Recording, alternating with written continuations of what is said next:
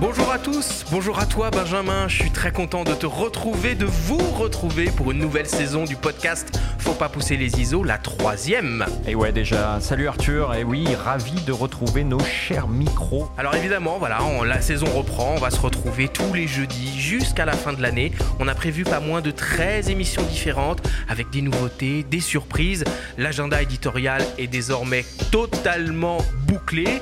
On va revoir les masterclass, on va revoir les hauts coins du feu et fête de fin d'année oblige, on va se frotter de nouveau à l'exercice des guides de d'année. Ah, ça va faire railler dur. Là, on va inviter les confrères et puis on va débattre euh, sur euh, l'actualité, sur le matériel qu'il faut choisir. Et on espère que d'ici là, il se passera des choses d'ailleurs parce qu'on est sur une année quand même plutôt calme. On va toujours parler photo, on va parler vidéo, on va rencontrer des photographes, des journalistes, des éditeurs, des ingénieurs.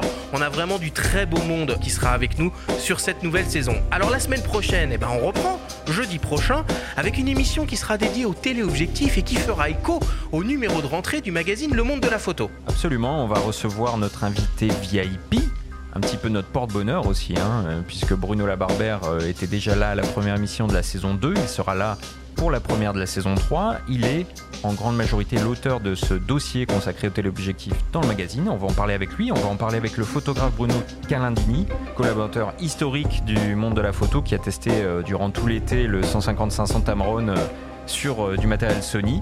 Et voilà, on va débriefer autour de, tout ça, l'intérêt de ce type d'optique, pour qui, pourquoi, et surtout on vous dira, on essaiera de vous dire ce qu'il faut choisir et ce qu'il ne faut pas choisir. Bon bah on se retrouve donc euh, sur toutes les plateformes dès jeudi prochain. N'hésitez pas à nous suivre sur les réseaux. D'ici là, faites de la photo et n'oubliez pas, faut pas pousser les ISO.